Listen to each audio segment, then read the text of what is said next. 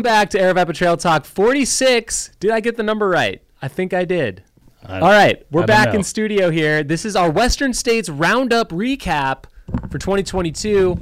Thanks for joining us once again. It is great to be back. Great to have you back in the studio, Matt. Yeah, it's exciting. Recovered from the from the long weekend of uh, viewing pleasure. Yep, I was couch ridden the whole live stream. Very happy about that. Um, instead of running around, running myself ragged for once. I think it's the first time I've missed Western States in a number of years.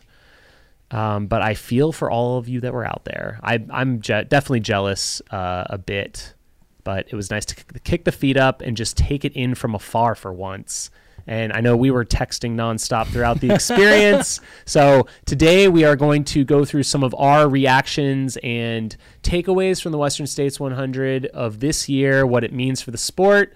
And also, we're going to get into that live stream a little bit, talk about uh, that incredible live stream that Billy and team put together that had us all glued to our TVs and our phones all weekend. And we got to shout out uh, Bryce here, who was on. He was on site. I really want to hear about his experience, first time experiencing the Western States 100 on the ground as a pacer, a spectator. So we're gonna get into all of it. And thank you all for joining us again for our weekly show, Aravaipa Trail Talk. It's awesome. That was a my- lot. I was preparing for the intro. Yeah. Can you tell? Yeah, I think that's what you've been training for uh, over the last few weeks. I'm just going to start watching the live stream again. Actually, this is not the live stream. This is a shout out to Chase the summit. Chase the Summit YouTube channel. They got some sights and sounds, so we do have this playing in the background. Go check out their full video. Um, I haven't watched the full thing, but thanks for providing some of these for us. Yeah.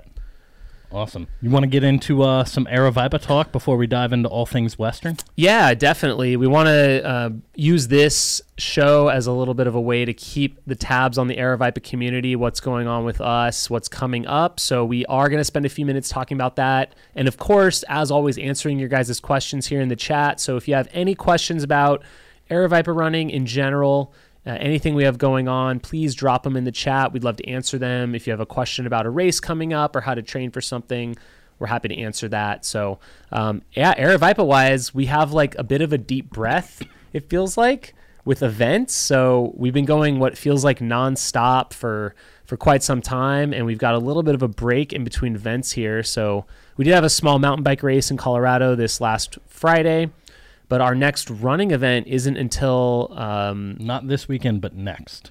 Right? yeah. Yeah. So yeah, a couple weeks. Uh, yeah, I guess it is what Tuesday now, but yeah, we got um, about a week and a half to the Kendall Mountain Run, Silverton Alpine Marathon Duo weekend in Silverton, Colorado. This is uh, two of our highest altitude events on the calendar. They both go up to 13,000 feet, and it is the perfect kind of lead into the Hardrock 100 week. The the dates kind of flip flopped on us one year in a really positive way. So Hardrock moved a week later, and we used to be the week after Hardrock, and it's really cool to have. A lot of people are already in town for the Hardrock 100, kind of just arriving, and now there's um, really a, a race for everyone from eight miles up to the 50K. If you want a steep mountain race with Kendall, or you want that classic road, kind of dirt road marathon, we've got that for you as well. So uh, I'm just always plug it, but it should be just a great weekend, or you can always do both. So Yep. Yeah. And then, in addition to that, the one big other thing, the uh, the Fourth of July themed Run Steep merch. So, if you haven't already uh, gotten yours, go on over to shop.mountainoutpost.com.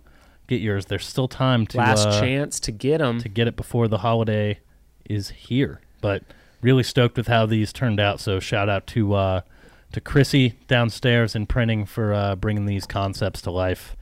And uh, yeah. Oh, and uh, last last plug, Raised by Rams Vertical Challenge. Uh, going to be at the end of the July. Registration is open.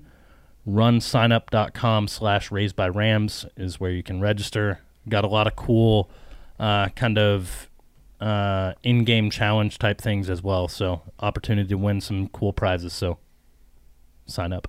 Nice. Yeah, what this weekend got me thinking about having and this is kind of going to parlay into uh, our Western States discussion, but also talk about Aravaipa stuff too, is the live streams that happened because there was more than one. Mm-hmm. So not only did we have the 31 hours, not only the 31 hours of Western States, but all of the pre race content and also like the awards ceremony. And I was commenting to Matt, it was really impressive from start to finish. Like they had everything from race week, pre produced content going out on their channel of little athlete stories to the pre race meeting. There were athlete panel interviews live on site that you could. Um, they built up a stage for right before Broken Arrow, and that stage existed through Western states, so they utilized that quite a bit. And they had a bunch of cool panels, research panels. I didn't get to watch all those, but I thought it was really great. The amount of live content, if you wanted it, it was really there for you. Um, you know, I'll definitely be. I think we'll be looking to, you know, maybe build upon that concept at some of our events coming up. Would love to do some extended, extended content the week of some of our big races, and then Marathon Mont Blanc. As soon as the, I think the thrill of like the top women's finishers came in, Marathon Mont Blanc was just starting over in Chamonix. And so I had my laptop with that going on. I had my big screen TV going on. I think you might have. Did you pat, be passed out by that point, or did you pull it up? I was. That was a little Okay. late for. I stopped uh, getting the for me. text from Matt, and I was like, "Well, we might have moved on." But um, yeah, I was watching the start of that. Um, the crazy thing to me, they have like the what's becoming, I think, pretty popular. Some of these bigger races, these LED start finish line arches, and I'm like, "Is this where we're going now?" I guess it is. Like, they've got this full LED panel on the on the front and back sides of their start finish lines now and they've got all these graphics and the race clock is going off and sponsor things and you seen this No, but I and then mean, the name will flash up as they're finishing yeah, even one there was like uh, one of the Instagram shorts that you put into our little group chat on the the podcast page where the guy's racing the train. Even then, they had like a full on Oh. on the top of the mountain. They had like an LED, like a full on like it had his picture next to his time. yeah i guess we'll have to look into see how affordable these things are seems like the next thing at least uh, an led maybe outdoor panel with like some live shots from the course i think would be would be great Yeah, I mean the the stuff that they do over there, uh, like tech wise, has been really awesome to Yeah. see both from the live stream and like some of the experiential type stuff that Yeah. they're bringing to the table. and I only caught like the first handful of miles before I had to just call it a night because it was getting pretty late. Um, you know, I think I was up at up at five and and up till like yeah eleven or midnight or something. But um, yeah, it's pretty flat for the first part, and they they go heavy into the e-bikes first off. And I was trying to tell they have multiple of these guys and they almost have like they clearly have the camera like it's not mounted on the bike it's like in their hands. So they're able to bike clearly bike one-handed and then like adjust their shot a bit it seemed like. I don't know if it was just a handheld camera or if it was like on a helmet or something but anyways it's very interesting um and the the feed from over there was so crispy marathon mont blanc like they must have like some tv broadcast quality equipment or something Yeah, well, my guess is that connectivity there is probably a little bit better. tons of towns everywhere There's so many, yeah. There's so many Yeah. towns kind of in those mountainous areas. Yeah. So I don't know. It definitely got me thinking already about our fall live streams, which uh, we do plan to live stream the Javelina 100 and also Flagstaff Sky Peaks this year. Those are our two big targets for our own live streams. So the making lots of notes and and making starting to dream a little bit about what that could look like. So Yeah, for sure. It's it's always exciting to, you know, see what other people are doing and uh, kind of learn so that we can continue to grow and push the sport forward. You know. Yeah. Cool. Well, let's move into Western states. Um, where should we start this week? Do we want to start? Um, Bryce, do you want to tell us Oh, a boy. little bit about your experience? I'm just going to put you on the spot, but Yeah, why? What brought you out there, and when did you get out there, and and so on and so forth. Yeah, so Pete Mortimer of the Aravaipa Racing team, uh, when we were up in Flagstaff talking to him, he kind of casually just like, "Do you want to pace at Western?" I'm like, uh, "Yeah, I'm not gonna pass that up." So we went out there. We drove up uh, to Lake Tahoe, which I've never been there before. Beautiful. I mean, it's so thick, and I had. I mean, I knew that Lake Tahoe is big, and I knew it's like it, there's a hundred mile loop around it, but It's like a 170 mile loop. yeah, it was bigger than I th- it was cool. Um, and then yeah, race day was crazy. It was a blur. Uh, woke up early for the start, saw them off, and then just a lot of driving, just to go to the different aid station checkpoints. But everything's like super organized. They had like shuttle buses going back and forth from like a lot of these staging areas, and then jumped on with Pete at mile 80 to pace, and didn't get dropped managed to keep up, although it wasn't super easy. Pete, was like crushing it at mile 80. He's he I he hikes so fast because he does Elden like every other day. So he's like he's just walking the uphills, and I'm having to walk, and then he starts pulling away from me, and then I jog, catch up, and it was just like repeating that for 15 miles, and yeah, it was it was really cool experience. Nice. Which aid stations did you make it out to? Were you crewing all day as well? Because that that does turn into a long, exhausting day if you're up at the start to cheer and Yep. then see him off, and then you're crewing, and then you have to jump in and pace and take care of yourself while you're kind of taking care of the runner and driving around. Yeah, and it was hot. I mean, e- like everybody, like at every single aid station was just like huddled in all these little shade points. Uh, but so we made we were at the start, um, and then we drove to Mich not Mich Michigan Bluff. Is that that mile mile thirty aid station? Well, Robinson Flat would be 30. You're right. Right, it was Robinson Flat, and then we went to Michigan Bluff, and then Forest Hill. Forest Hill, and then I went down to Green Gate Yep. and then that's where I paced him, and then we got to see uh, Scott Jurek and Al Corner at one of the aid stations, which was like, I I- at first I didn't recognize it, and then I see Pete's face, and Pete's just like jaw drops. He's like, "Could you give a picture of me?" And yeah, I saw that picture. That's amazing. That is so cool. Did you make it? Did you go down to the river, or did you wait at the Green Gate Aid, Green Gate Aid Station for him to come up the hill? I, I waited at the Green Gate. Oh, okay. him. Yep. Did he have a pacer before, so you swapped out there? Sarah Osazuski, Oh, also nice. Aravaipa Racing team member, Sweet. did 20 miles with them. So she went to Forest Hill, crossed the river, and then swapped out with you at Green Gate. Yep. And Nice. then uh, Summer I go took them the last six miles, and they were dropping like seven six minute mile pace for Oh, most of that. So Pointed Rocks is where you swapped out then. Yep. Perfect. Nice.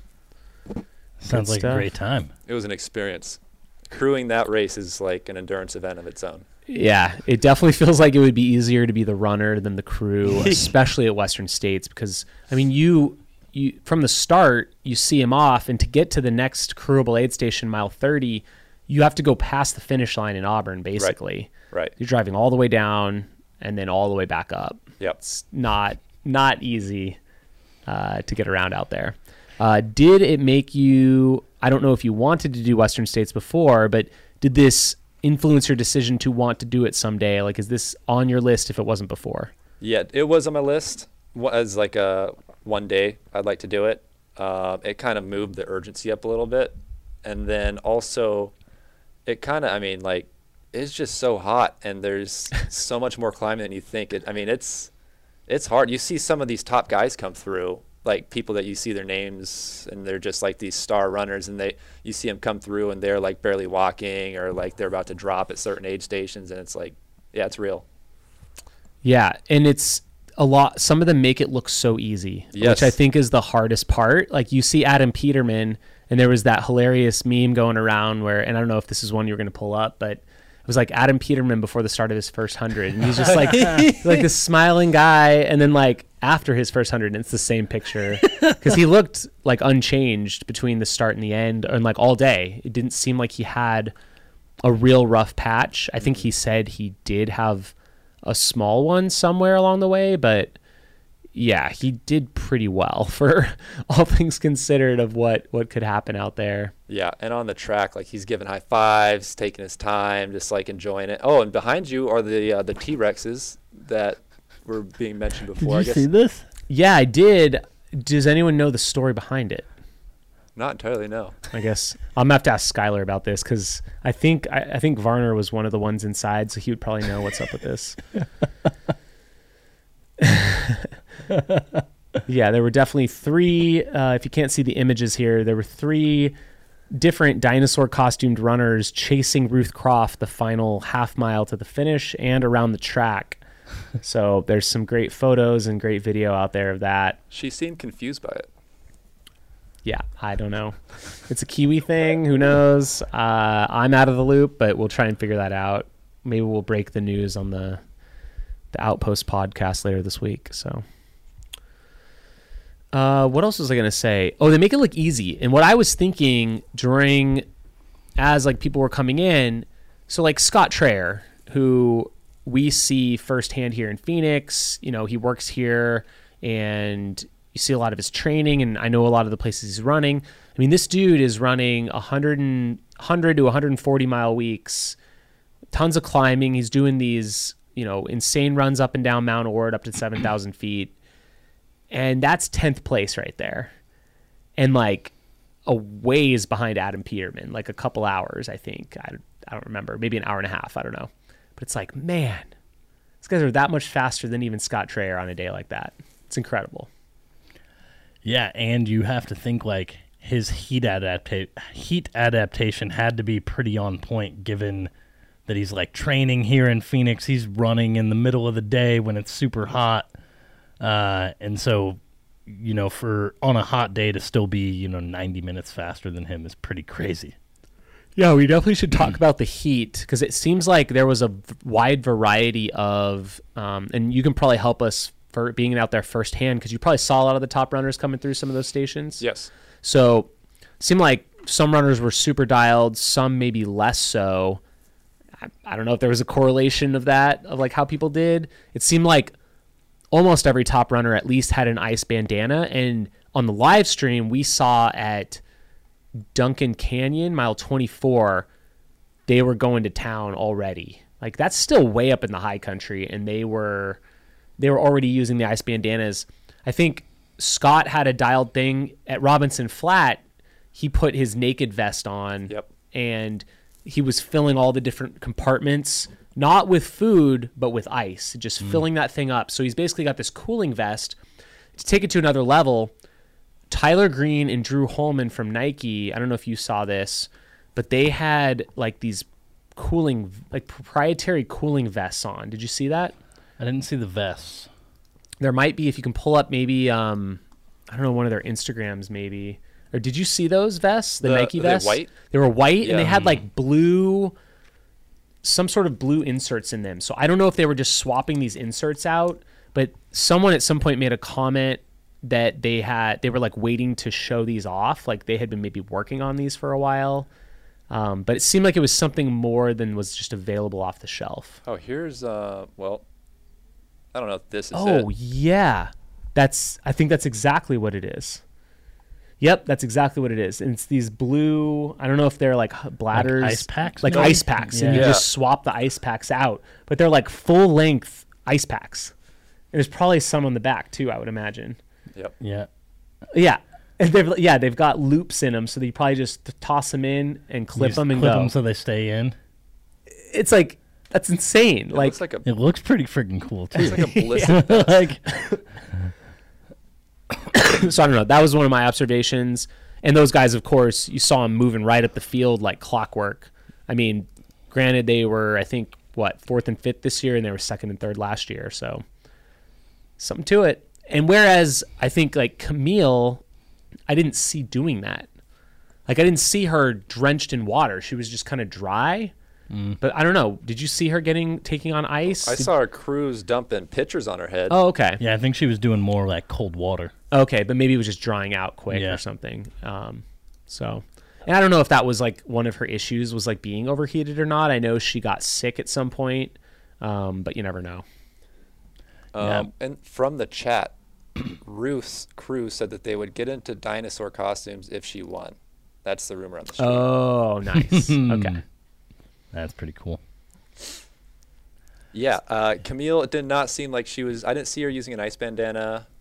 I saw. So I saw Tim Tollefson come in through Michigan Bluff, looking really rough. And I don't know if it was a foot injury or if it was an issue with overheating. But I honestly, I thought he was going to drop there. I was sitting there watching, and then he he ended up getting back. He was in the medical tent. He was for there a for while. a while, right? Yeah, he's in the Yeah. medical tent. I think that's where his race really started unraveling was somewhere around there. Mm-hmm. Devil's Thumb, maybe. Um, yeah. Yeah, it was hot. Yeah, I'm not sure. Obviously, Camille dealt with a, a tough patch, right? Yeah. But she still rallied to finish eighth. Like Yeah. that's pretty. That's pretty incredible, and I think getting like, you know, last year she got the full course under her belt, right? And this year she got the full course in a competitive manner Yeah. under her belt, and obviously each year will be different. But um, I feel like she's got to be not satisfied with that, but like there are a lot of positives for her to take away from that, and a lot of things she can probably learn. Well, yeah, she's already got her ticket to next year's race, so she doesn't Mm-hmm. have to like worry about that for a year, which is kind of nice. She's already in, and I'm sure she'll be back. For me, I think seeing her top out up at Devil's Thumb in fourth position, just like minutes behind the leaders, was like a, I think a big moment um, that I noticed was like, oh wow, like that's like most of the way through the mountainous canyon section that she notoriously ch- struggled with it's on like i thought she was just to cruise on like cruise on through and like be right up there with them um, didn't pan out this time but you know she's certainly shown like an incredible improvement since last year Yeah, definitely. I thought she, you know, ran a a really good race. It would have been really easy for her when things started to unravel to just like kind of phone it in a little bit and you know just kind of get to the finish. But she kind of regrouped and remained pretty competitive, which I think is a really positive thing to take away from this. we got Bryce uh, nudging us over here, maybe to talk about the results a little bit. So, um, if you if you somehow have been living under a rock, we did have Adam Peterman winning the race in his debut 100 miler. Oh, something I might add there. Yeah. I noticed he's the youngest of the top 50 finishers Wow. At 26. Yeah. I mean, it's kind of hard to get into this race too. but yes. Yeah, that's fair. Yep. Yeah, I mean it, it. That is a good point, though, to have uh, like someone so fast come into the sport at a young age. I think is like a pretty good sign of uh, what's ahead. Obviously, like guys like Jim and Hayden came into the sport at a high level early as well, but like Adam Peterman ran at Colorado has like a pretty stout, you know, track background, and for him to you know, be coming into the sport in essentially his athletic prime, maybe not even quite there yet, to be honest, I think is uh, is good for the sport, and hopefully we'll get to see him and Jim throw down one day. Yeah, I mean, he could easily be continuing to chase maybe the road scene or something like that right now. Um, but yeah, he's made the transition to trails, which we really appreciate. I think uh, building new excitement for the sport is extremely important. And I mean, he's a rising star of the sport right now. Um, he ran his first ultra less than a year ago. Look, look at what can happen.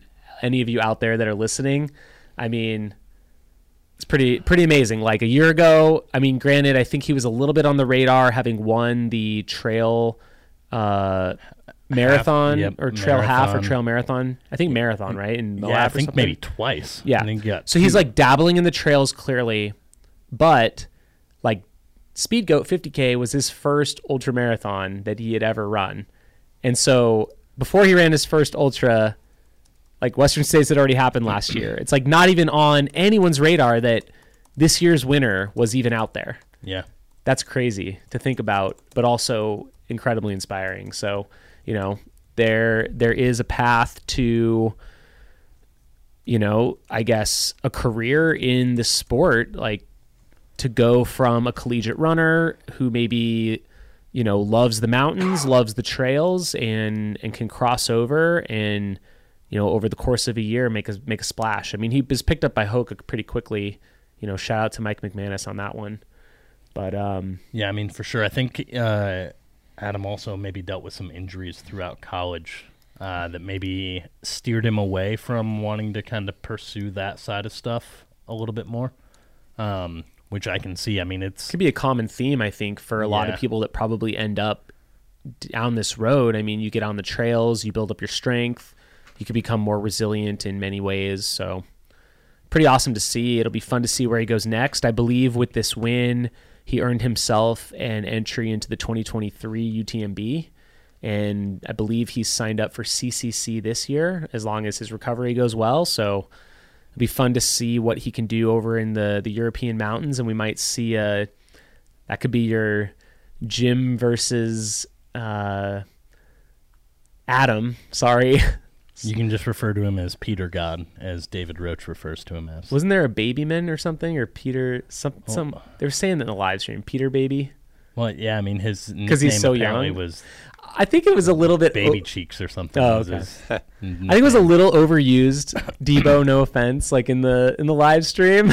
I just like call people out on this podcast. Um, but he was like, "Oh, he's so young. He's a kid." I'm like, "Yeah, but I don't know. Like Cody Lind is 27. Like, would you call him a kid? No, but it's like No, because he's been Cody Lind has been around Western states He's since he was in 26, diapers. You well, yeah, but and like yeah, Jared Hazen's 27. Like they're like the same age Yeah. basically. I don't know, but I, I came in the sport early, so I'm like, and I didn't even feel I didn't even feel like a kid when I came in. I was like, whatever, age is age out here. It is what Age it is is. just a number. so it's all good. They're little kids. Also, how about the uh, the last like two weeks the University of Colorado has had on the trail scene? You got Tell me, tell Adam me. Peterman. Oh yeah, You've got uh, um Allie Mack. She's a, a Tearing CU it up. alumni. Tabor Hemming, also a Colorado alumni. I didn't realize And Alex Nichols is now head coach. at co- uh, like Colorado Community. Uh, Oh, is it Colorado what College? Yeah, Colorado. oh, Colorado College. College. So it's not the university. Um, still, and then why still can't I think of Andy Wacker? Also, Andy C- Wacker. also Oh. a Colorado alumni. So Um, sick. Yeah, great, great races. We had an incredibly close third place finish for third, which was nuts. Arlen Glick was holding off Tyler Green by less than a minute. Wow. fifty-three seconds. Yep. That's pretty sick. And he described a pretty rough patch for like 20 miles during his race. So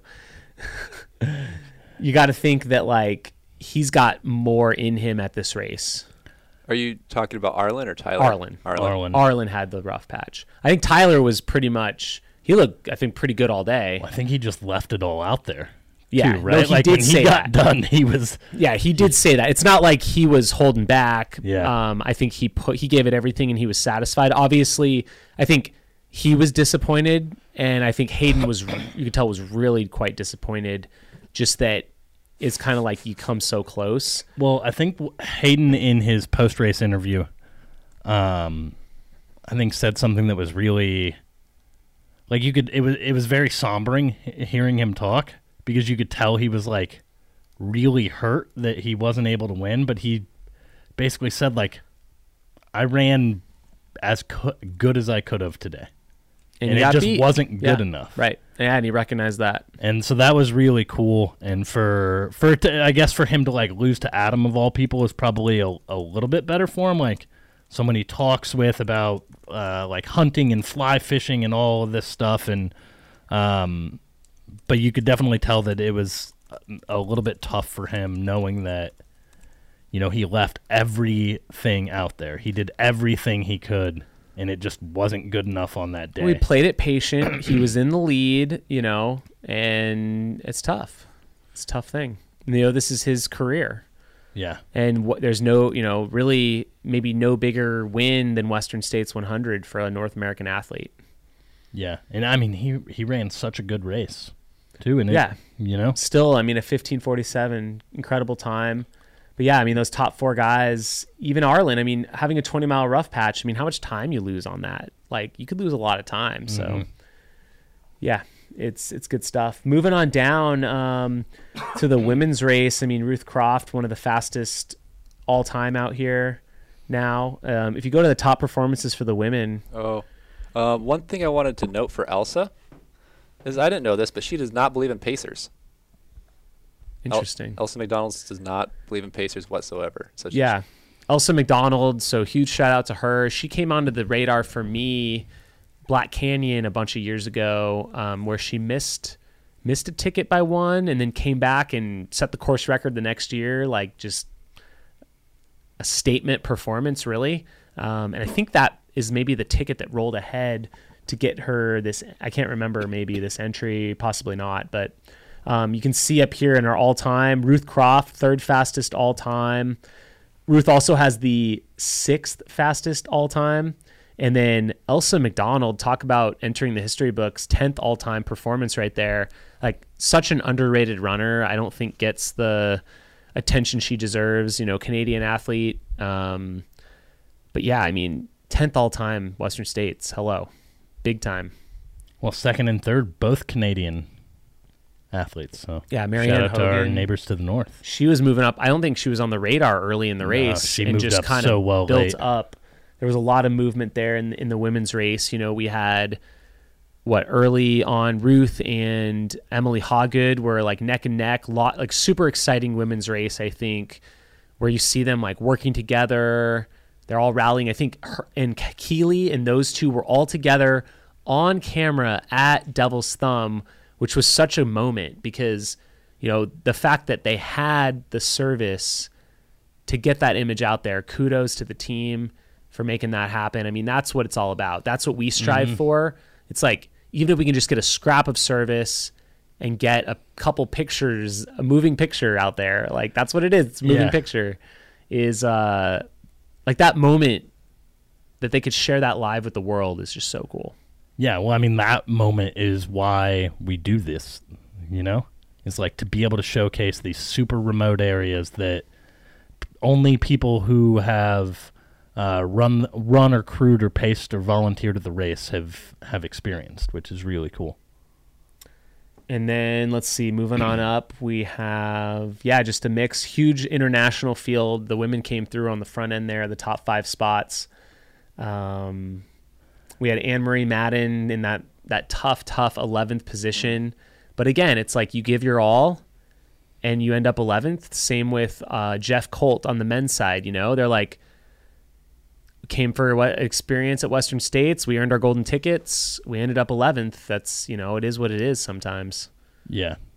No, I think that both Anne Marie and Jeff had uh, really great performances and have a lot to be proud of with you know the way they ran and the way they competed uh, over the weekend. And then a couple others to make note of here. Um, you know, athletes that had high aspirations.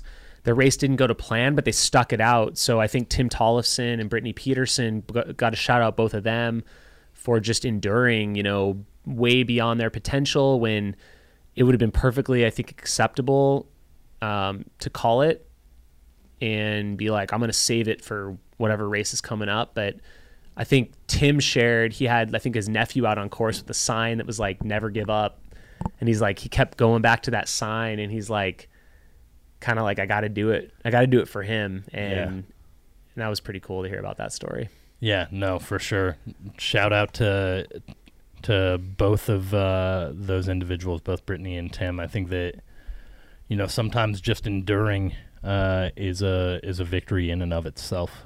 Well, and even Dominika Stelmach, who was leading the race early, um, I didn't hear how her race played out, but clearly, you know, off her potential with like a 22 hour finish there. Um, and then we got to shout out Kaci Lickteig coming back after an injury, you know, getting it done, sub 24. You know, obviously not where she would be in a normal year. A healthy Kaci would likely be in the top 10. I think she has been most every other year, but um, it's a great comeback story. And I think, you know, uh, a sign of hope for anyone out there that is struggling with, with some sort of an injury and facing a surgery of some kind that, you know, your the future of your running may come into question at some point and and look you can you can overcome Yeah, such a such an inspirational story, and awesome to see her uh, get to the finish line and to to get there under 24 hours. Well, Nice. interesting note here from Buckeye Jen. Uh, she's just pointing out Arlen said he was doing great on calories until the aid stations where his crew could not meet him. Thinks the fluids he was given was watered down. He got behind on calories. And then I guess he was able to meet back up with the Darlins at Forest Hill. and I think after that he's probably feeling a little better. Dude, kudos on weaving that in. Nice. Thank you. Arlen's I- Darlings. We got to shout out where where did Arlen's Darlings come from? Because they were using that a lot on the live stream. Yeah. Any any insights for us here, man? Well, it was definitely an Aravaipa live stream. So Corinne and Dylan, uh, you're welcome. First and foremost, uh, Billy, for providing you with the great tagline. You're also welcome. Uh, I can't remember. Uh, I can't remember which uh, live stream it was. It was crowdsourced, so it wasn't my well, idea. it was either up. I it was believe either it was Solstice. Javelina, Javelina, Solstice, or Jackpot. It was before Jackpot. Okay, I'm almost. I think it was Solstice. okay. Um, Help us out in the chat, please. well, someone Go in the to the chat is probably the person who came up with it, Uh, and yeah. probably deserves Exactly. some royalties, Right. or something like that. You know, so. No, Arlen's Darlings. I I'm glad that everyone else appreciates that uh, that catchphrase as much as I do. So But yeah, that's a good lesson learned, though. I think you know you don't always know how that pitcher is going to be mixed up at the aid stations. Is that going to have the right caloric mix? You hope, but you never know. So I think planning for that is is important, especially as an elite. You know, having what you need nutritionally, especially if you know they're not going to have it at the aid stations, can be the difference between I don't know a win in third or second and third. So yeah, uh, anything could happen there. I want to follow up on a couple of stories we talked about two weeks ago. Um, I don't know if I remember all of them. Maybe you guys can help remember, but Megan Canfield was one. So she was a special consideration entry, and she was shooting to break Diana Fitzpatrick's record, which I think was just under 24 hours. And I believe she just missed it, or missed it by about an hour. she ran. She did finish though. So I didn't stay up long enough for her to finish, or I guess wake back up in mm. time for her to finish. But um, shout out to her. And then Jim Howard. I was waiting for this one. I did tune in for the golden hour.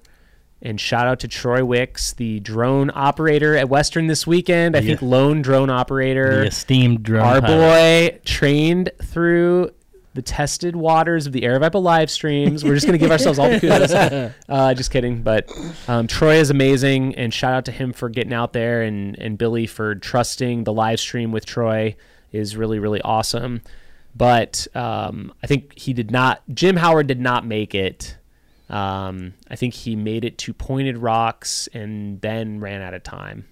So kind of a a bummer. It would have been fun to you know be rooting him on with like two minutes to go down to the wire. There weren't any last minute finishes this year. I think it was about four minutes to spare was the final finisher, uh, and they did have uh, you know at least one not too far over the cutoff. So she came through about two minutes over the 30 hour cutoff, which is tough. Not as dramatic as an on the track make or miss, but um, I think Jennifer is her name.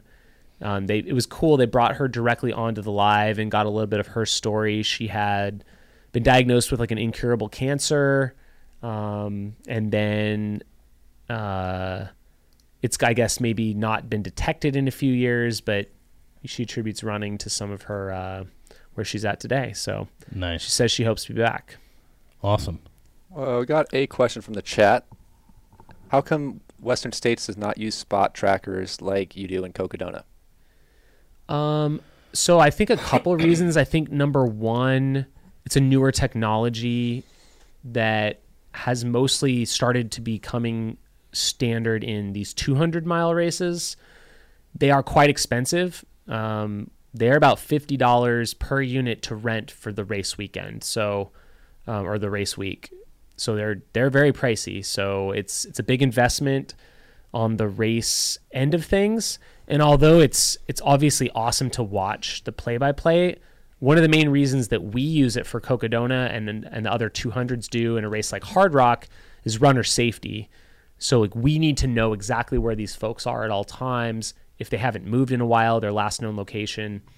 Western states, as far as safety and runner tracking goes, they're pretty set. I mean, they've got 21 aid stations.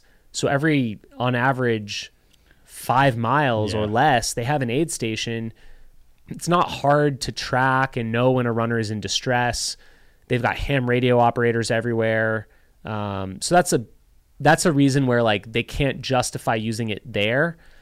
And then I think for the runner tracking, even they're tracking the runners through every aid station with their volunteer teams. So I mean, I know it's not as real time as you would like, but I think that's another reason, like just the cost of it. And then I honestly think too, it's a little bit maybe against the ethos of the race, like requiring runners to have to wear this extra device and have it like oriented and put it on your pack.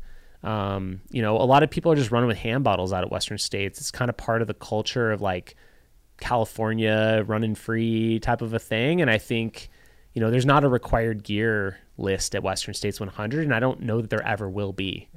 Even in the heat, they don't say, oh, you know, pull out your three liter bladder. Let me check to see how many pieces of ice you have or pounds of ice you have in your your bandana. You just kind of have to choose for yourself. Yeah, I mean, I think that that's probably the biggest reason, right? Is that it doesn't speak to yeah the ethos of the story of the race, um, versus like some of these other races.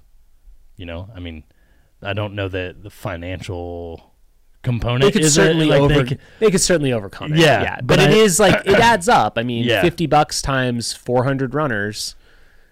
It's a big investment from Yeah. the race, and I think they would rather put their money into something else, for sure, for sure. or like requiring the runners to pay an additional fifty dollars for this. You know, like what what value do the runners get? They're just going to be annoyed, probably. Yeah, for sure. So, plus, to be honest, we even see it. I think at Cocodona, sometimes the way that they update is like a leapfrog. Yeah, So like I honestly think it would maybe introduce even more confusion where like they're they're so close but they're pinging at different times so you might have an inaccuracy. yep. Um, that's there's a we got a few questions in here, but most that are not related directly to Western states. So I'm just I'm hanging on. Nice. Anything else on Western? Um, how do we do on our fantasy free trail? Oh yes. Well, I mean, I think we all did pretty terribly, um, but I did less Jared terribly Hazen than everyone. dropping did not help my cause, Yeah, I mean, and Camille I, not winning. I picked Jared to win um, let's see. because Flagstaff, obviously. Um, and he did not. And so I actually had Tim Tollefson. it also. I'm not a. The scoring. The scoring. I just don't love the scoring still. Oh, Like, I had- actually no. Let me look mine up. So who did you have for your winners? Jared and Camille. Okay. I picked, not in the correct order, but I had seven of the top 10 finishers in the top 10. Yeah. You know? And so it's like, ah, I also I- had Jared and Camille. Who would you have? Uh, he had Pete Mortimer and Tessa Chesser. I'd have to look. I, I I did I get I think I got Ruth Croft right for the women's. Ooh, that's a big. That's a big pickup. On the women's side, though, I did not not good. I should have moved the women up because I had Ruth in second, Ailsa in third, but I don't know if I got compensated the then So you them. had two of the top three. I was like, right, exactly. So Mm-hmm. I don't think I was compensated for those well. Um, Arlen, I picked third and he got third. I had Hayden second, and he got second. Nice. And I had But Scott again, Trayer there's no 10th. like you don't get points for that, do you? yeah, or you, you get do. if you pick the exact place. Oh, you do? You get points. Okay. But yeah, because I had Hayden fourth and he got second. Nothing. nothing. I think. All right. Well, so Matt was in 390th place. Let's go. Tied with 80 other people at 96 points. Jamil was 684. Fell way back. I was 618. So Ooh. Matt won pretty handedly. But only 14 points. you know, I only had 14 more points than you. Why are you pointing that out? Just take the win. Take well, I Matt. still won. it doesn't matter how how bad you beat someone. Look at that one. See, I want to see what me Joey. by- I want to see jo- Zoe Jacobs picks. 301 points. She killed it on the men's side. Devin did much more balanced between the two. Oh, Ben Cook in the chat saying that uh, Zoe and Heidi, first and third, are both Flagstaff residents. Hey. At the inside scoop. Get But the hey, hey, hey, hey, hey, hey, actually, how do they get how do they get so many points on the men's side? That must mean they picked against Jared Hazen, the Flagstaff native. They knew. I'm just saying. I'm not They knew saying, something. But i I'm mean, just Jared saying. looked good until he didn't look good. yeah, but Flagstaff versus the world. So Or a couple Skylar. Marauders. Skylar's been in the chat a little bit today. I beat Jamil Bryce. and Bryce. Oh, oh, they yeah, look beat up Skylar. Magna. Wait, but Skylar doesn't count. It doesn't count if you're a part of the broadcast. That's all You I gotta say. Oh, yep. Oh, shout out to Lottie Brinks. I saw her name up there. 416. Oh, Skylar. Oh, buddy. You saw Lottie in there? Yeah. Yeah. 60 Oh, Let's she crushed it. She did well. Scroll up and see if we recognize any other oh, names. Oh, there's Ben there. Cook. Jeremy Pope. Oh, shout out to the Montana. Kies. No John Bodwin this time that I see. I can't win them all.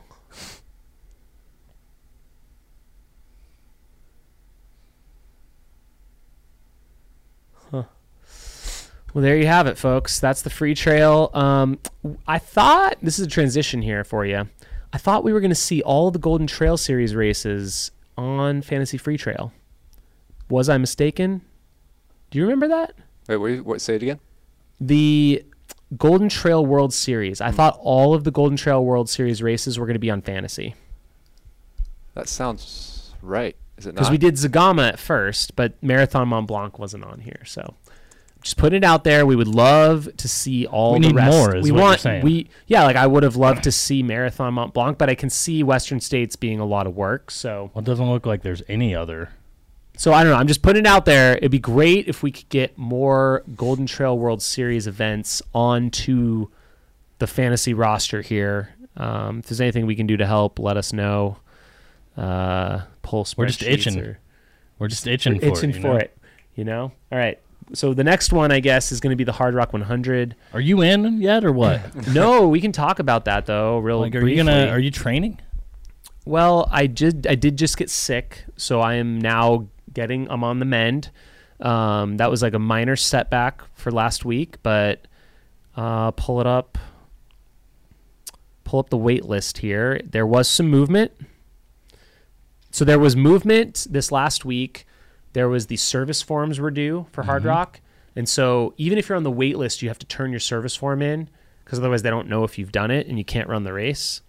And so that cleared some people, but no one ahead of me on my wait list. So a lot of the veterans know to get it in, but it did clear a lot of the wait list behind. So a lot of people just didn't do it and they got erased.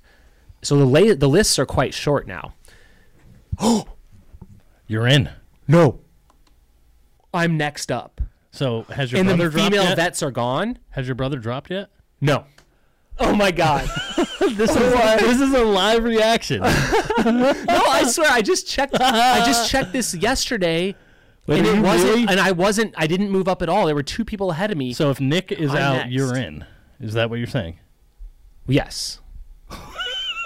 Well, one hundred percent, because he's still on the entrance list, and I am next up. There's only two veterans left on the wait list: me and Phil Wiley, and then there's no one. So then those next spots would then go to the other lotteries. I think.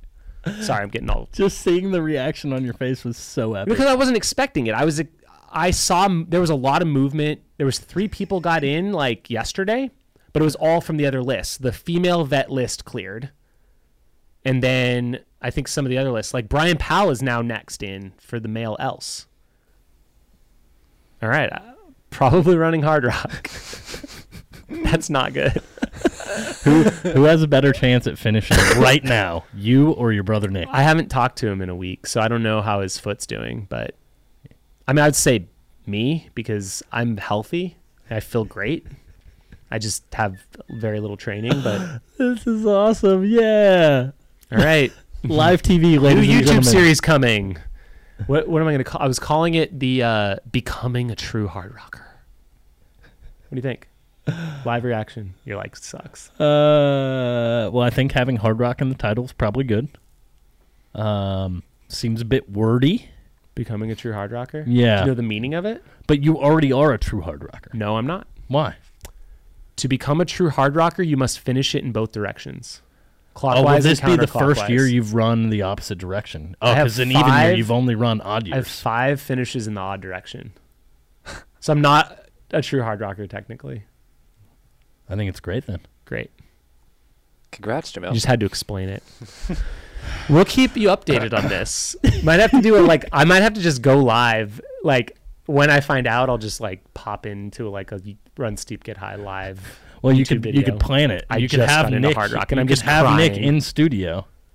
Well, I mean, what if you both are running? Well, that could also still happen. yeah, that could happen. I, I someone keep else could throwing Nick under the bus like, oh, he's not running. Well, now could- I'm gonna go. Now I want to go to their Facebook and see like who if they announced who else got in. Otherwise, if they're pulling from the list, I guess they wouldn't pull names until they like figure out replacements. But they're dropping like flies right now, people. All right, that was a random aside. Back on track. Love it. Um, one more welcome today. Rick Hodges is ready to pounce. Step up to the start line. Male vets keep on stepping. shout out Rick. So they yeah, there were two ahead of me. So that must mean one of them declined, and then Rick. And I knew Rick would take the spot. So he is going for his 15th finish. Oh my gosh. Look how happy he is here in this photo. He's like squatting in front of a cave. Anyways, Yeah. um, so Marathon Mont Blanc. Uh, briefly, let's talk about that, and let's get into some Q and A, and then get our rapid fire round, so we can get you back up to the beautiful city of Flagstaff, Mister Feldake. Yeah, I mean, I think one of the big takeaways for me was uh, David Magnini. How do you pronounce the last name? Magnini. Magnini. Uh, I don't know, man. Team Salomon. So you should know. Uh, runner up again. I believe he was second. Jonathan Albon won. Yeah, Dude, that guy is an absolute beast. Do you know Yep. much about him? not a lot. He was like dominating at I think some of the OCR stuff on the like world level. He won the year I went out to the World Trail Running Championship. He won that. He is an he's from the UK. He's an absolute beast. Um, I forget how many of these Golden Trail races he's done, but he, it's exciting. Like he is legit good. Go ahead. Sorry, I just wanted to recognize the winner. Yeah, and I mean a pretty decisive. I mean, won by four minutes and twenty-one seconds, as well. So I mean, pretty pretty decisive. Ruy uh, Ruy Ueda, um, who also ran Zegama, he was just in third, just about a minute behind uh, David. So This course, oh, well, oh, this is hard rock. Yeah, this, is- is Um, dude, I mean, Chamonix is is like there's a reason like Mont Blanc UTMB became what it was. Like it's incredible area, like one of the most beautiful places to run through those three countries around that massive. But this race is in Chamonix. It's the same start finish line as UTMB. Like it starts at the same exact spot.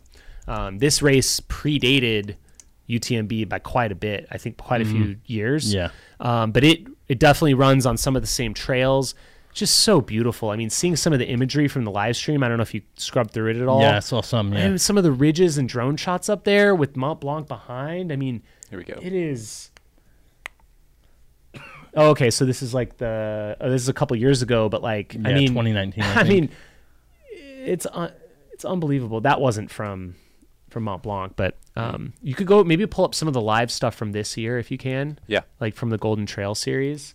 Um, they put together a great, yeah, great broadcast and go through like early on. It's pretty boring, honestly. It's like just running to get to the first climb. So just running on these like bike paths, super fast running though. it gives me a similar vibe to UT how UTMB kind of starts. I'm not sure that they're on yeah, the same trails. It's like the opposite get- direction. You're kind of running up the valley in a different way. Yeah, but You yeah. kinda get into, like, oh my god, yes, trails. yes, yes. This is almost like the last. This looks like the last climb of UTMB almost, but I mean, this is just like it looks like a freaking picture back here.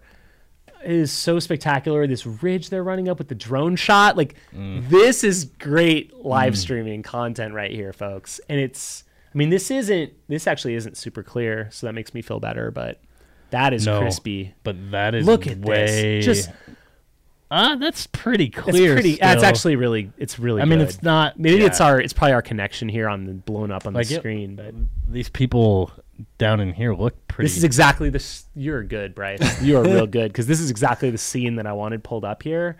It is like it is unbelievably beautiful. And you're like an hour and a half in, and you came from way down there. Like that's Mont Blanc, shrouded in clouds. The glaciers coming down into the Chamonix Valley. They ran all the way through here, and then they're running up like up this ridge, and then they're gonna drop down into this valley to like Vallorcine. Then they're gonna climb up this other mountain, past ibexes and stuff, like the Yeah. goats. It is, and there's people cheering. This is amazing. Incredible. So epic. I'm jealous of you, Jim. Yeah. you, need to go have a visit with the Maricopa Put me on team himself. team Golden Trail. I'll come and fly a drone for you. Bring me over. Let's do it. Matt will come commentate and whip up some fire phrases for you. Well, oh, could- look at these guys go. Yeah. Oh yeah. See, this is this is great content here. Oh God, yes. Just shut it down. How do you think they're running this drone right now? Off satellite or off No, off cell. cell? Yeah, I would Uh, imagine, or like, yeah, probably off. The chat was Bonded cell. saying uh, cell service in the entire Chamonix Valley is very good. Yeah. Yeah. I mean, yeah, it's a little glitchy, but like it would be mean- like if we had if we had good cell phone coverage here, we can get imagery like this. If not, yeah, definitely equal. This is basically, you know, the Sunset Trail across Elden there. God, Basically the look at same. it. Let's just look at this. this is unbelievable. Kidding me? Oh man. And, and I mean, they have. I mean, some of the best, the best content creators in the game are are over here. Oh yeah, look at that. Oh yeah, Look at these guys. dude. When you get that shot, you're like, I got the money shot here. This is great. Oh, it's taking a little bit of a different path. This is the Euro style, you Yeah. know? It's like we're not doing the switchbacks. We just go. You can really see it in action here where they're just kind of like there's like multiple paths, not switchbacks, they're just going down. I wouldn't call that a switchback. It's just a deviation. Yeah. God, great cinematography here. Oh. And then you bounce to that first person perspective. Yeah, I mean, see, this is what is uh, it. And I look think- at it. They got the little leader thing Yeah, here. well, and this gives just- you more perspective, so you couldn't really see the drone shot's beautiful. Obviously, you So can't see how technical the trail is from the drone, Yeah. and so when you bring in this like POV perspective, uh, you're really able to see like the trail and the intricacies there. The other thing I going like is full screen picture Mm. viewing with like a little bit of the information is there, but it's like a little low key. We really dig that. Well, I mean, that overlay there is sick. Great overlay. You've got the kilometer here. You got the name of the area. Look, and it switched camera views and it went right to the current kilometer. Mm. Like these are like the details of like TV production quality stuff here. And guys that have been, I mean, they've been broadcasting this race for a few years now. They Yeah. know what's up. Yeah. Gets more and more dialed over time. God, look at this stuff. This is incredible. I want to run this race. I might have to go on tour. Run the tour. I need to get get in shape. Well, Hardrock bit. will be the kicking off point. kick right? off. You're gonna Next, jumpstart. Your, next on the list. What? you're less than three weeks away. It's like, isn't it like two weeks? Two and a half.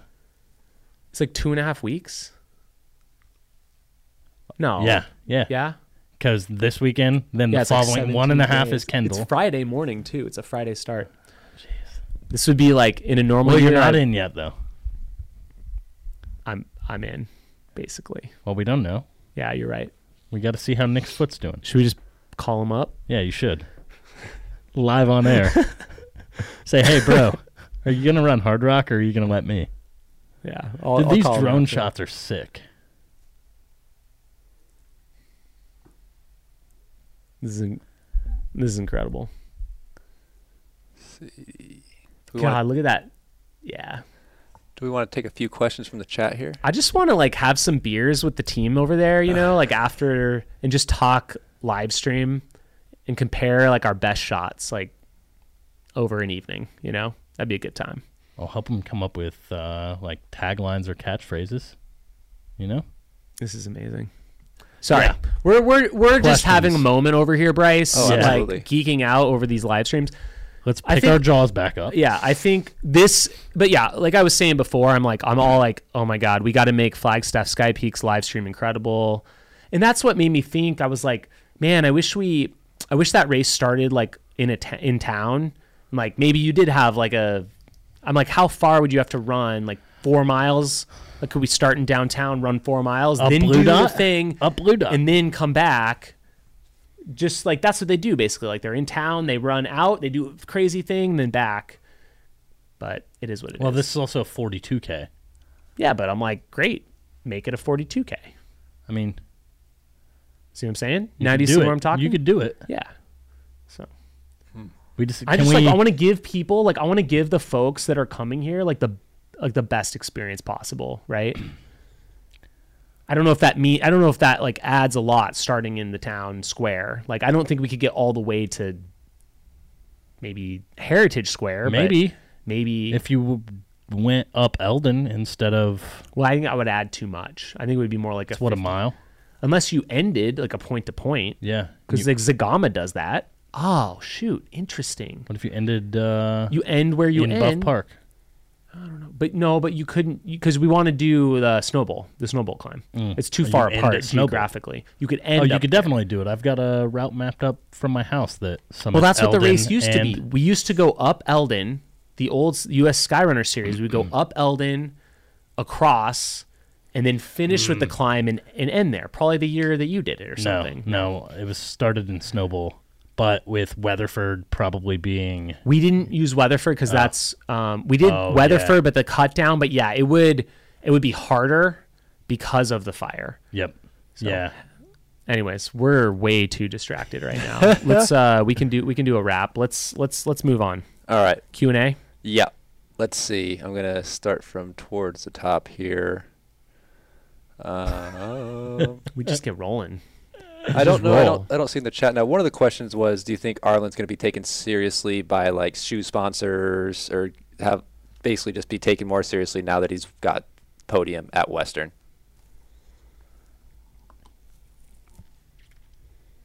he currently has one main sponsor it is You are running. Or You are running. Are you running? yes and they are like a i don't know some sort of like a registration company maybe Yeah. Do you want my like feelings on it or what I think will actually happen? it's a talk show i don't know I don't think okay why so. Because I th- I think that there are other things that most major brands currently value more, which I think which I think is a travesty.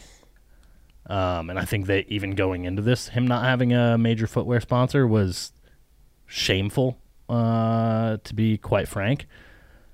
But I think that it's hard for a lot of brands to is it being like that midwest runner and like not getting well, like that the, the amount you deserve like if, right? if we Like, looked I think at there are a lot of things that brands value, right? And I think it's hard to get, you know, the content that they want and these kinds of things in Illinois and Indiana and Ohio and in Michigan and that so like a Kaci poor Lickteig was, you know, was picked up at some point being a Midwest runner, Mm-hmm. running flatter, but maybe having success at Western. Certainly, I think he's a step closer, Yeah, one hundred like or a and I lot think of steps closer. Should. And I think that he should be him getting, yeah, him getting like, I think that was the right move for an Arlen Glick because I think it can be tough. It can be frankly tough in the Midwest and even East Coast to get that attention. Like there's so much on Western states. I mean, here we are, three out of four weeks talking about Western states. I mean, it is fun to talk about, but like there's a lot of people interested and like you know we do pull more views if we put western states in the title here like i'll be honest with you um, but it also is like a fun topic and it does bring a lot together we got to talk about it we want Yeah. to talk about it we want to weave it into the storyline but there's also a lot of other amazing stories to talk about the other like 50 weeks out of the year as well um, that we well, I think look at the camera again. sorry I think that he Pause that I think that he back. more than deserves to be sponsored. I want that to be clear. I think though that like he won Javelina. Like he pro- he should have been sponsored. Javelina, already. Solstice, uh, USATF National Championship, podium at Western States. I mean, yeah, what does the guy amongst his uh, myriad of yeah, other being a dom- races. basically being dominant at the hundred mile distance. this is the first time he's lost at a hundred mile distance to a uh, to a male since Taggart Van Etten beat him. His second loss ever. Yeah. Well, Well, Camille. Camille beat him. Yes. Um, so yeah, I guess time will tell, but we'll keep pumping the Arlen brand Love as Arlen. hard as we can. Love Arwen. Love Arwen's Darwins. Love it all. Uh, hey Matt, Yep. where can somebody find the Fourth of July Run High Get Steep shirts? Well, run steep, get high. Oh my gosh! First off, Brett. Uh, trusty I'm losing my Brett. mind. Uh, Thank you, Matt. shop.mountainoutpost.com. It'll all be we right should have there. it in the show notes. Maybe we'll make sure we link to our store. We have we have the Mountain Outpost uh, brand shop, and that has all of our shopping. So uh, it's kind of nice because if you want something from Run Steep Get High or Cocodona or Javelina or Aravaipa, it's all under one shopping experience. So you can like add up a bunch of products. And it's going to save you on shipping. So that's one of the main reasons that we did it. It might seem a little confusing at first, but you know, um, we wanted to kind of that is the reasoning behind it. So if you want to pick up anything from any of our brands, it's all in one place. Correct.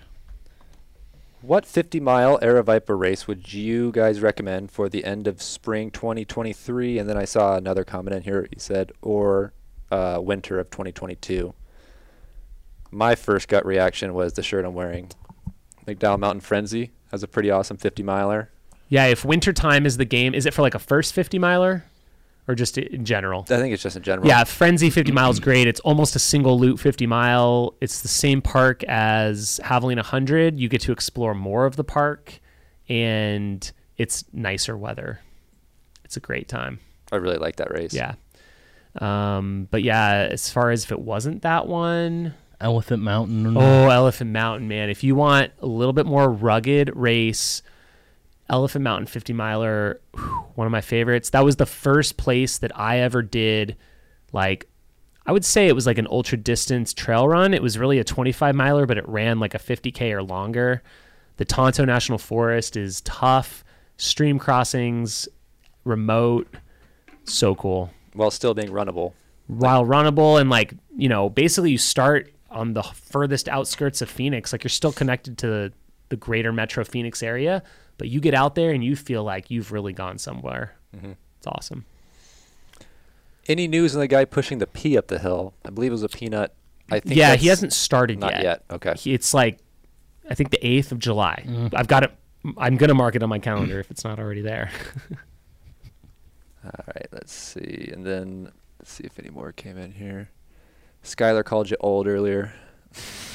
oh yeah when i was like saying oh 26 isn't a kid it's like i'm fucking old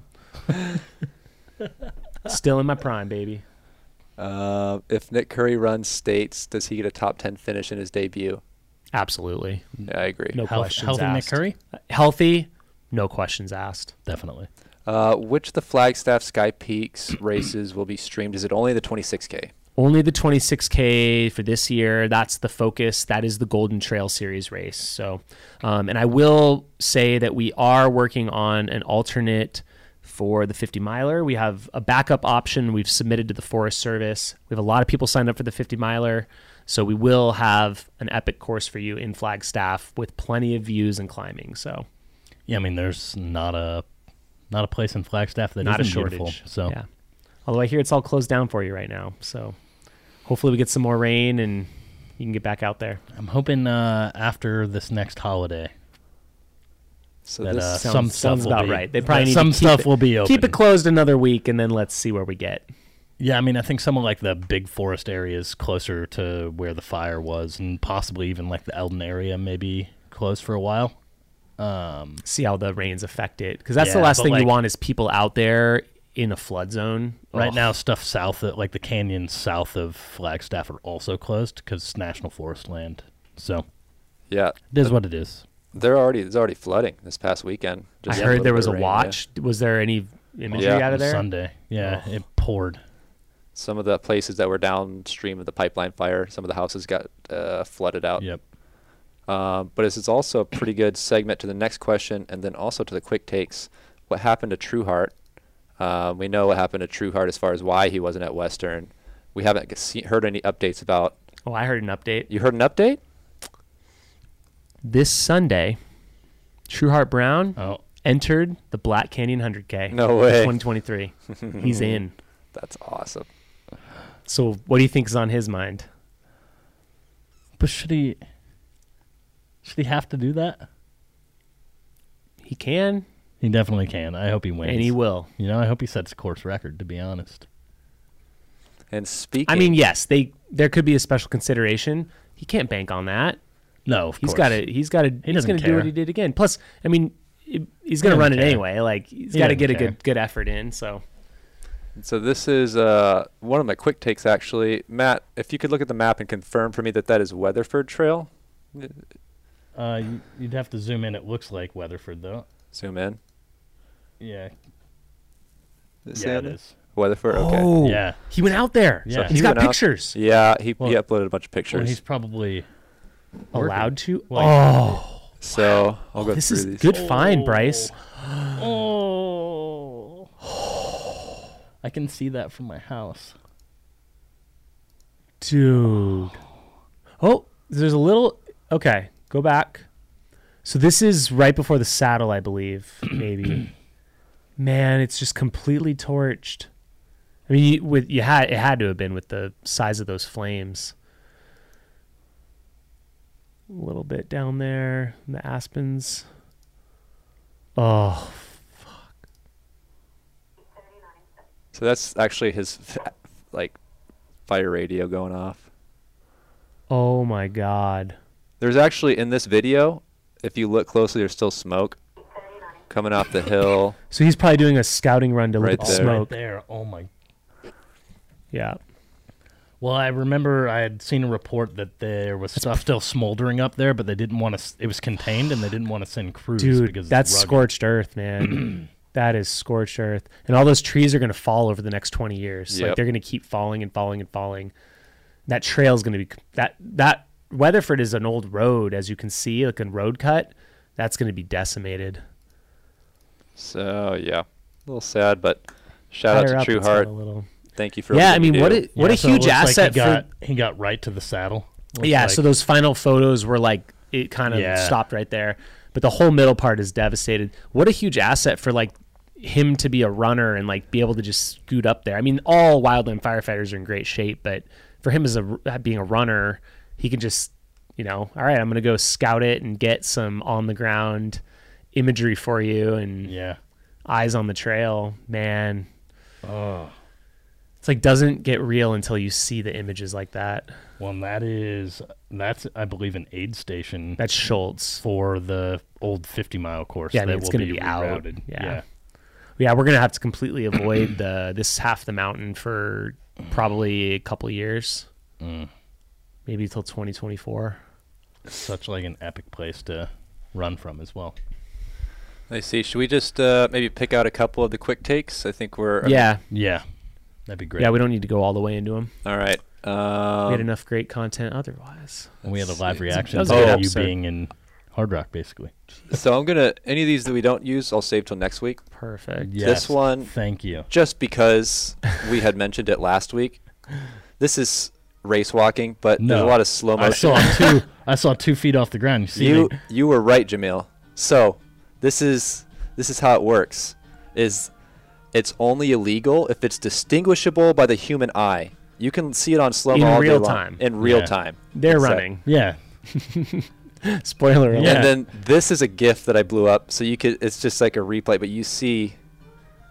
So they're just running with really poor form. Right, with really Look- but awful if you look at their knees, it, it Look at this doesn't. guy. It it doesn't look good. It doesn't look good. Look at the knees. Oh, it's so painful. So yeah. So Jamil, you were right, but that's the caveat of race walking is that So Why to do they, they cross over? Is what they do, and that's why it looks so awkward. so to clarify, they're Oh, it 'Cause looks you like get their- more It hip looks like their knees are gonna pop out every oh. time. no, it's it's the hips. They like they Yeah. shift the hips, like all the way forward. that's what you do. Because Yeah, you're yeah, like basically dra- you're just dragging your leg up each time Well, you got to disguise the run. You know? to make it look like you're like clenching your. Anyway, I'm gonna pick. I'm gonna pick we're just gonna rip them apart. All right. three more out of here. I saw this on Instagram. Wanted to bring this up. I've been waiting for this to be released. I've known about this for a while, a long time. who who are you taking? I'm gonna I'm gonna take whoever's going southbound. I mean, they're Yeah, doing. ask this guy. No, he's I'm gonna Mr. take- I'm gonna take- actually, he's Mr. Southbound. I'm Mr. Northbound. I'm gonna take whichever Well, in the fall, Mike McKnight's it's going. traditional to go southbound. Right. In the the spring, it's traditional to go northbound. So that is interesting factor. I love the gamification of this. Yes. That they're not going to flip the coin until five days out. Like, what a mental f. Like, could you even do that? Oh, it's. I mean, it's such a different. I mean, you're. I mean, you're also talking the difference of like ten thousand feet of climbing. Or Dude, we're maybe- gonna have to like do a lot of coverage around this, and like I want to definitely go out there and We should re- like see what we film can do. some stuff out there with these guys. It's gonna be super fun. And th- they're not going for an FKT. It doesn't seem like. So we wouldn't Can, be. can you describe this? Because we, I feel like we just started talking about this and we didn't give people an intro. Oh, sorry. yes, I'm gonna. So it's popped up here. So this is Ben Light, Michael McKnight, both elite ultra runners. They're going to be doing a competition, a race along the Arizona Trail, which is an 800 mile route going north south through Arizona. Um, they're going to flip a coin five days before the race to see who goes in which direction. the winner of the toss chooses the direction. Yes. The loser chooses the start time. They have a day, but they don't have the start time. I see. This is awesome. So they each have like a little bit to say in the fate of how it goes. So interesting. I love it. And they're racing each other, you know, gonna high five along the way somewhere and then see Yeah. if they can break the supported FKT. Totally. It's fascinating concept. Yep. You know, the record is 13 days, 3 hours, 21 minutes. Joe McConaughy's String record. bean. String bean. So Michael McKnight's a little bit younger, but Ben is fit as hell, dude. You seen? I saw this guy's Instagram the other day. Yep. I mean, he's got the beard is like, he's like early 40s. He's the beard like being all white, like kind of throws it off a little bit. The dude is like shredded. Adventure your potential is Mr. Ben Light. Holy crap. Yeah, that look is a at beard. this. Yeah, like Look he at is. him. He is Just yoked. he is like ready for this and he has done so many 200s he knows how to do this kind of thing and michael mcknight of course you know set colorado Sp- colorado trail record king of the 200s so So yeah, october 15th very excited. right here in arizona The showdown. We need like a press run from these two. You know, like they would do in like boxing or something. let's get them on the pod Let's. i don't know Um, this was something I found. This is a quick one, but I didn't know they could go this fast. And Oh, look at this guy go! This is in Tucson. go go Go! look at his fur flapping. it's a good perspective against the cream background too Look at him go! Oh my! See, I didn't know they go that fast. They're pretty watch much. out I know. don't make their babies mad or don't make Don't their make mamas mad yeah. don't get their don't yeah whatever you know what i'm saying And then well, I guess we'll finish off with the weird race of the week. This is pantomime horse racing. I think it's in England. Most of these weird races are in England or the UK Sounds for whatever about reason. right. They also Shout there's- out to the UK for bringing us the entertainment. bed races the cheese rolling yeah. Uh, so During yeah, rugby, they dress up in banana costumes. So this is like a big charity race event that they do down so there. they're like two people attached together yes. Gosh, we would crush this. Just so you know, Jamil. The form isn't great. they're just losing articles of clothing uh-oh uh-oh uh-oh this is a huge udder There's been another fall. Two out of four fell. But yeah, the back uh, guy's completely blind so in the front one The- the- apparently too yeah. wow that was, Look at the. they're still on the ground. So wow that, that was my weird my weird race of the week. That one looks like fun. That I one was awesome. nice Might need to set that up. seems like a good mountain outpost challenge Yeah. Let's see, should we finish off with one last question here? yeah Yep. let's do it Any thoughts on any of the Hardrock favorites? Jamil Coury. So that's a great segue into next week's show. Uh, I don't know if I have thoughts right now. Yeah, correct. I think next week would be a good Yeah. time for uh, like Hardrock stories to watch. Well, yeah, because I'm I am heading up to Silverton at the end of next week to get ready for Kendall and Silverton Alpine. So we may skip a week in there. It's likely we will skip a week. since I will be out of state. Um, and I don't know about doing a remote show. I don't know if it makes sense, um, like in Hardrock Week to do it. So next week's show might end up being like our Hardrock preview show, I would imagine. So I think we'll table that and might have some news on where I'm at on the list. Oh, you're in. You're in, buddy. Yikes. All right. That's it. Thanks, thanks for tuning in. Uh, episode forty six. Uh, yeah, it's been great. We really do appreciate all of you in the community. Um, you know, checking out our show here each week. It's been fun to do. Thank you to Bryce and Matt for your time in helping to make this show uh, more than just me sitting in front of a camera talking. It's a lot more fun hanging out with you guys, and uh, hopefully you got something out of of value out of this. And we'll be back again next week. And two weeks after that. Bye, everyone. See ya.